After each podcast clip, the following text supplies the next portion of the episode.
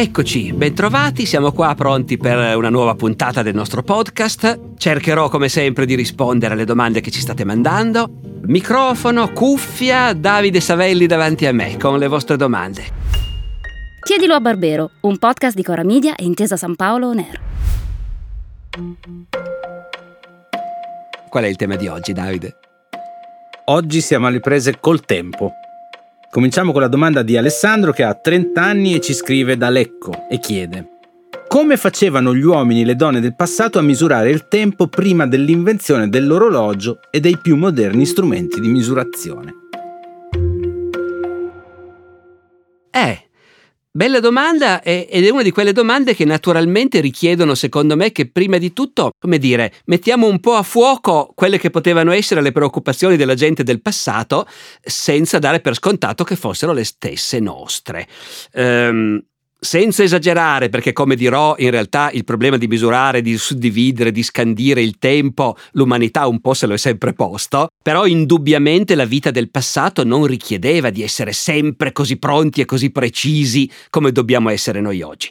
La grande maggioranza della gente misurava il tempo, sì, certo, perché normalmente, come dire, la giornata già da sola si scandisce abbastanza bene. Eh? Tutti vedono l'aurora che annuncia l'alba, se sono già svegli, l'alba, poi, come dire, la giornata progredisce, è chiarissimo quel momento in cui sei intorno al mezzogiorno e poi si comincia già ad andare verso il pomeriggio e poi c'è l'imbrunire per le esigenze della grande maggioranza della gente nell'antichità o nel Medioevo, questo era più che sufficiente. Eh? Non ci sono treni da prendere, cartellini da timbrare e, e quindi funziona così. C'è un senso del tempo che si accontenta di essere impreciso.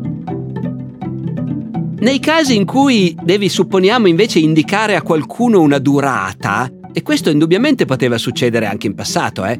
Voglio dire banalmente, figlia mia, adesso ti insegno come si fanno le uova sode. Eh, devono cuocere per, noi oggi diremmo, tot minuti. In questa situazione, per esempio, nel Medioevo cristiano era normalissimo dire per dieci Ave Marie perché tutti erano abituati a recitare le preghiere, sapevano quanto duravano e quindi se tu devi indicare una certa durata del tempo la indichi tot paternostri o tot ave marie e hai indicato molto precisamente in realtà una, una durata temporale. Detto questo, c'è sempre stata gente che voleva saperne di più, intellettuali e filosofi dell'antichità, membri del clero nel Medioevo e strumenti per misurare il tempo ci sono sempre stati, per dividere la giornata c'è la meridiana. Ovviamente l'astronomia è una cosa complicata, cambia tutti i giorni e quindi la meridiana è una cosa molto imprecisa, inoltre ci vuole il sole naturalmente. E sospetto che nell'Europa del Nord la meridiana avesse poco successo complessivamente, però indica il fatto che quella preoccupazione c'era. E se devi misurare un tempo più specifico, c'erano altri strumenti, la clessidra, fin dall'antichità, tu te la fai fabbricare, sai quanto dura. E poi una delle tante invenzioni medievali che l'antichità non conosceva, la candela naturalmente.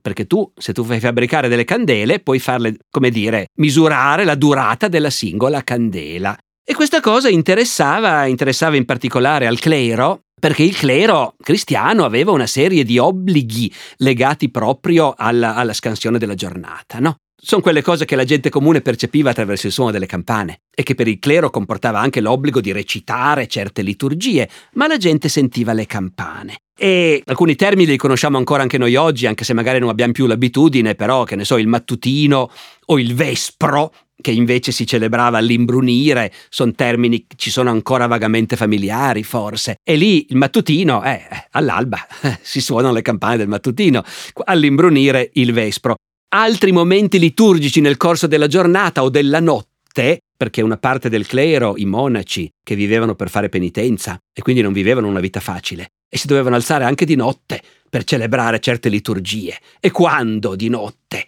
Allora c'è qualcuno che veglia con delle candele, appunto, la cui lunghezza indica la durata necessaria.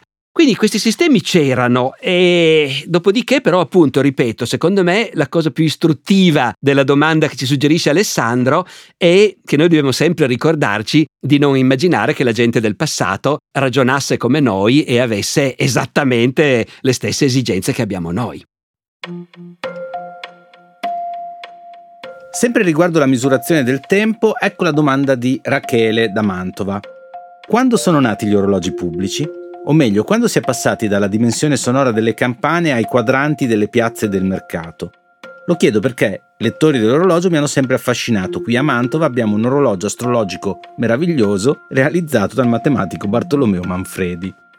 Eh, l'invenzione degli orologi è, una, qui rischia di diventare monotono, lo so, ma abbiate pazienza, una delle infinite invenzioni medievali. Una di quelle infinite cose che nell'antichità nessuno si era sognato e che invece alla fine del Medioevo c'erano.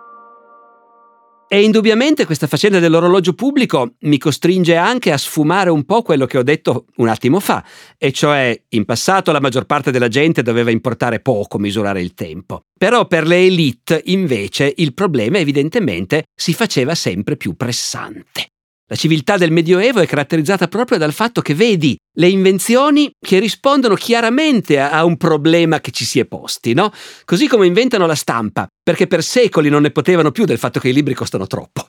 Ma se li deve scrivere uno specialista a mano mettendoci tre mesi, è chiaro che il libro costerà sempre troppo, no? Sperimentano tante cose e alla fine inventano la stampa. Allo stesso modo l'orologio pubblico nasce nel 300 quindi ah, nel basso medioevo, ma insomma in un'epoca ancora pienamente medievale, e nasce proprio come orologio pubblico rivolto alla città, sulla torre civica, sulla torre del palazzo comunale, oppure anche sul campanile della cattedrale. L'orologio è qualcosa che la comunità cittadina inventa e si paga con grandi spese perché evidentemente non ne potevano più di non poter scandire il tempo con precisione e anche di dover dipendere dai preti per scandire il tempo, perché comunque, come dire, la città spesso litigava anche col suo clero. E in ogni caso lasciare questa cosa in mano al clero contrastava evidentemente con la visione del mondo di queste aristocrazie, di queste borghesie del basso medioevo e del rinascimento, che sono gente di mondo, gestisce affari internazionali, gente che fa un sacco di soldi, gente che impianta industrie, gente che dà lavoro a folle di operai, gente che intrattiene corrispondenza con filiali a Londra o ad Alessandria d'Egitto. E tutto questo è importante sapere quando parte la prossima nave e a quando si pensa che arriverà, come è importante sapere a che ora comincia il lavoro nell'azienda. Quindi in tutto questo contesto è chiarissimo che le elite delle città europee del Medioevo a un certo punto si sono dette le campane sono una gran bella cosa, però se riuscissimo a mettere in campo qualcosa di diverso, che è tutto nostro e non dei preti, e che suddivide il tempo in modo ordinato, preciso, sempre uguale, indipendente dalla liturgia, ecco no, facciamolo. E questa cosa viene inventata e viene impiantata un po' dappertutto. E gli storici si sono resi conto da tempo che è, come dire, un'innovazione di quelle che fanno veramente la storia. Questo l'ha detto molto bene un grande medievista, Jacques Le Goff, il quale ha intitolato un suo saggio Tempo della Chiesa e Tempo del Mercante. Quando ho incontrato questo saggio per la prima volta da studente credevo che volesse dire, beh, c'è stata un'epoca della Chiesa e poi c'è stata un'epoca dei mercanti. Un po' è anche questo, ma in realtà Le Goff voleva proprio dire il tempo, la sua misurazione, prima era patrimonio della Chiesa e poi invece i mercanti se lo prendono. Ultima considerazione linguistica, visto che quando possiamo aggiungiamo anche questi aspetti. L'orologio in inglese, il grande orologio, oggi non più l'orologio da polso, ma il grande orologio montato sulla torre, eh, si chiama clock. E clock nelle lingue germaniche dell'epoca voleva dire campana.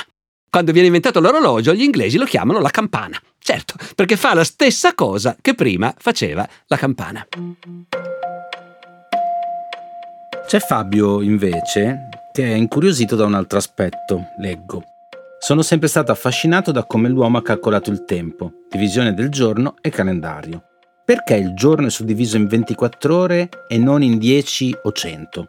Perché i mesi sono di 30 e 31 giorni e non invece 13 mesi da 26 e l'ultimo da 27? Come si è evoluta la suddivisione del tempo dall'epoca dei Romani ad oggi? Allora, questa è una domanda per me difficilissima perché io qui devo fare una confessione pubblica. Per me l'astronomia è una cosa estremamente faticosa da capire. Non ho nessuna capacità di visualizzazione nello spazio e quindi per me è qualcosa veramente eh, impegnativa e stavolta però ho provato a studiare un po'. Eh. Allora, devo dire che quando uno scopre che già nell'antico Egitto il calendario era di 365 giorni e diviso in 12 mesi, ti viene da dire, vabbè, ma allora evidentemente sta nella natura delle cose che funzioni così, perché se c'erano già arrivati gli antichi egizi 3000 anni fa, in realtà è un po' più complicato. Alcuni aspetti sono proprio della natura del mondo, del creato, dell'universo, altri invece sono più arbitrari. Quello che fa parte proprio della natura dell'universo sono i 12 mesi, perché i mesi sono legati ai cicli della Luna. E la Luna, nell'arco di quello che noi consideriamo un anno, compie 12 cicli, cioè Luna nuova, cresce, Luna piena, poi diminuisce, siamo di nuovo alla Luna nuova. Questa cosa dura in media un po' più di 29 giorni e quindi è assolutamente automatico immaginare una struttura di 12 di questi cicli, visto che così tu ti prendi le quattro stagioni. L'esistenza delle quattro stagioni è la prima cosa che ovviamente induce a dividere il tempo in anni e l'anno comprende 12 cicli lunari. Tant'è vero che la parola mese in italiano si vede meno, ma in altre lingue è chiarissimo che è imparentata con la parola luna. Per esempio in inglese month, il mese, moon, la luna, l'etimologia è la stessa, no? Ecco. Poi naturalmente gli astronomi, perché gli esseri umani hanno scrutato i cieli fin dall'inizio, dedicando enorme intelligenza e interesse a capire come funzionano i cicli astronomici, ci si è accorti che se i 12 mesi durano 29 giorni non basta, dopo un po' resti indietro rispetto al ciclo delle stagioni e quindi si è aggiunto qua e là un giorno ai, ai vari mesi in modo da cercare, poi si è inventato l'anno bisestile come sappiamo, insomma in modo da cercare di tenere il passo. Ma fondamentalmente i mesi sono le lune e quindi appartengono alla realtà oggettiva il che non ha impedito, devo dire, agli antichi romani, che qui mi scadono un pochino, di avere un anno di soli dieci mesi. Non che pensassero che i dieci mesi coprivano tutto l'anno, eh? ma l'inverno non era diviso in mesi. Eh, c'erano dieci mesi, poi l'inverno, che tanto si sta chiuso in casa, non succede niente, e dopo con la primavera si ricominciava con i dieci mesi, che è il motivo, come sapete, per cui oggi il mese di settembre si chiama settembre, ottobre, novembre, dicembre, cioè 7, 8, 9, 10, perché in origine erano gli ultimi quattro di dieci dieci mesi, effettivamente. Le ore. Le ore a me sembra di aver capito che è un discorso un po' diverso. Cioè non c'è niente di naturale nel fatto di avere 24 ore. Ma il punto è che l'umanità è sempre stata più o meno affascinata dal numero 12 e che il modo di contare per 12 è stato comune a molte lingue e a molte civiltà. Questo si vede benissimo oggi in inglese, dove se ci pensate loro hanno 12 nomi per i numeri da 1 a 12. 11, 12, certo richiamano anche l'1 e il 2, ma sono diversi comunque rispetto a quello che c'è dopo 13, 14, 15. Quindi sostanzialmente è abbastanza comune in molte lingue contare a base 12. Pensate allo zodiaco. Lo zodiaco sono 12 segni. Lo zodiaco cinese, che è tutto diverso, sono 12 segni anche lì. In altre parole, deve essere venuto abbastanza spontaneo a quelli che hanno pensato a come dividere il giorno l'idea di dividerlo in 12 ore. 12 ore per il giorno e 12 ore per la notte. Il nostro 24 in realtà esiste proprio soltanto perché è il doppio dei 12. E questo è il massimo a cui io sono arrivato, eh, ragazzi, cercando di studiare per rispondere a questa domanda difficilissima. Um, altri sintomi dell'importanza del 12, per esempio, noi diciamo una dozzina. Eh, diciamo una dozzina, non diciamo una tredicina o un'undicina, ma la dozzina sì. Quindi sostanzialmente ci sono questi avanzi fossili dell'importanza inconscia del 12 per noi esseri umani e da lì derivano le nostre ore che razionalmente potevano benissimo essere invece 10 10 o 100 non sarebbe cambiato assolutamente niente. Ed è proprio il caso di dirlo, tempo scaduto. Eh, ahimè, certo, certo. Grazie a tutti, alla prossima. E a conclusione di questo episodio vi segnaliamo un altro podcast che si chiama L'istante e l'eternità e vi propone un viaggio inaspettato e straordinario nel concetto di tempo lungo la storia dell'umanità e quindi un modo diverso e originale per esplorare il rapporto tra noi e gli antichi.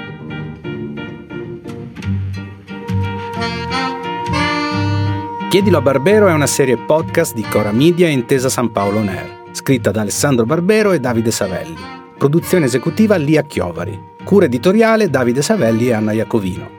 Supervisione del suono e musiche Luca Micheli. Fonico di studio a Torino Riccardo Mazza di Experimental Studios. Fonico di studio a Roma Lucrezia Marcelli. Post produzione e montaggio Luca Micheli e Andrea Girelli. Coordinamento post produzione Matteo Scelsa.